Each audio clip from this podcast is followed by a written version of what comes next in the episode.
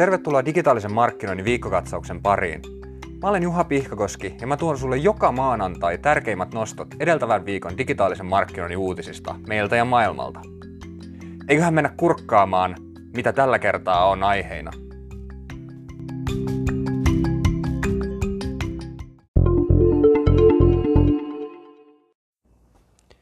Facebook estää mobiiliappimainostajilta laitetason datan saannin. Facebook on kaikessa hiljaisuudessa heikentänyt applikaatiomainostajien saaman datan tarkkuutta 22.1.2020 alkaen. Mainontaa käytetään oman sovelluksen mainostamiseen potentiaalisille y- käyttäjille – Facebookin alustoilla ja aiemmin on ollut mahdollista saada laitetason raakadataa, kuten Device ID-dataa, jota on voitu muun muassa analysoida myös muilla alustoilla kuin Facebookissa, koska Facebookin omat alustat eivät näihin aina ole parhaita mahdollisia. Lisäksi enää laitetason dataa ei voi käyttää esimerkiksi kohdistettuun mainontaan, uudelleenmarkkinointiin, uudelleenohjaukseen tagien kanssa – myytäväksi kolmansille osapuolille tai hyödyttämään monikanavaisia kampanjoita. Muutoksen tapahtuminen kaikessa hiljaisuudessa on huono etikettiä Facebookilta, mutta syyt muutokseen ovat selvät. Jatkuvasti kasvavat yksityisyyshuolet nostavat vaatimuksia tällaiselle toiminnalle.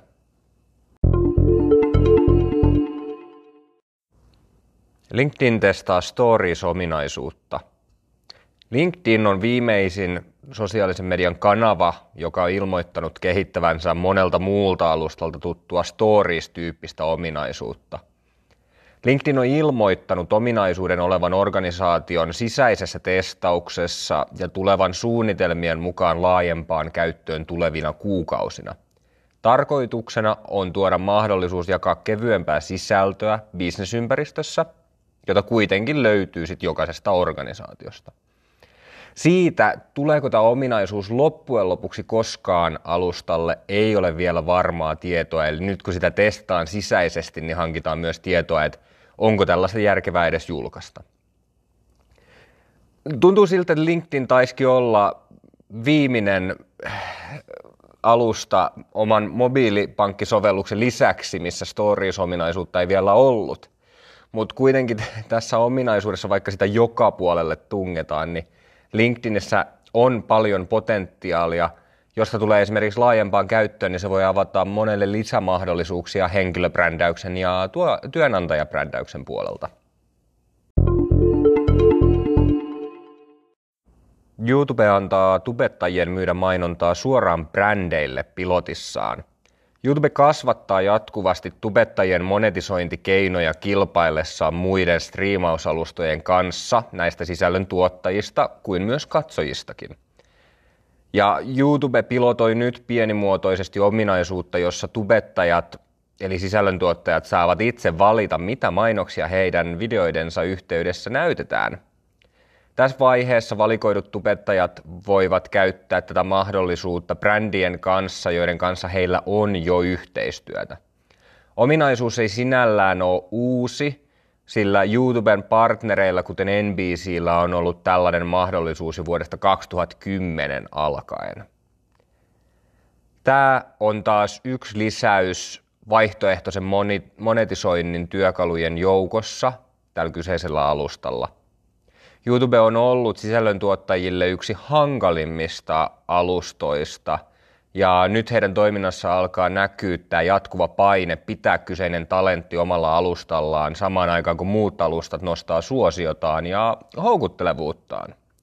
Tätä kautta myös sisällöntuottajille tulee hieman parempia ominaisuuksia, kun tämä pakote kasvaa.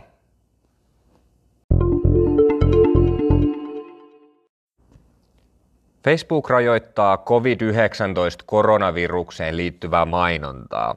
Facebook on luonut säännöt, joiden on tarkoitus estää pelkoa lietsovaa ja virheellistä mainontaa liittyen COVID-19-koronavirushaaran epidemiaan.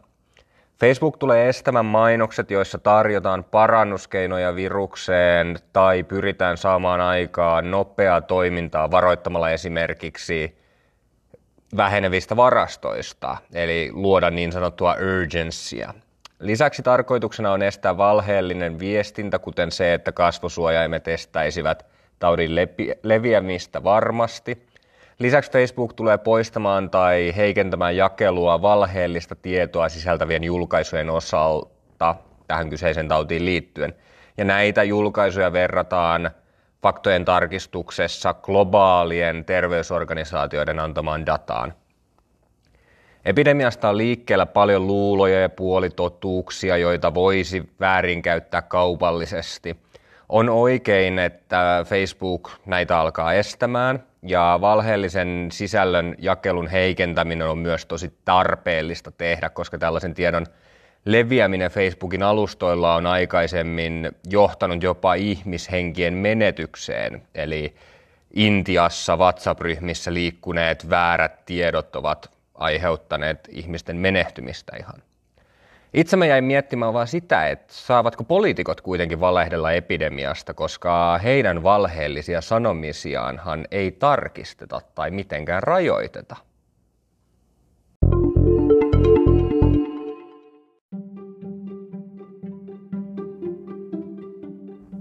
Siinä oli digitaalisen markkinoinnin viikkokatsaus tällä kertaa.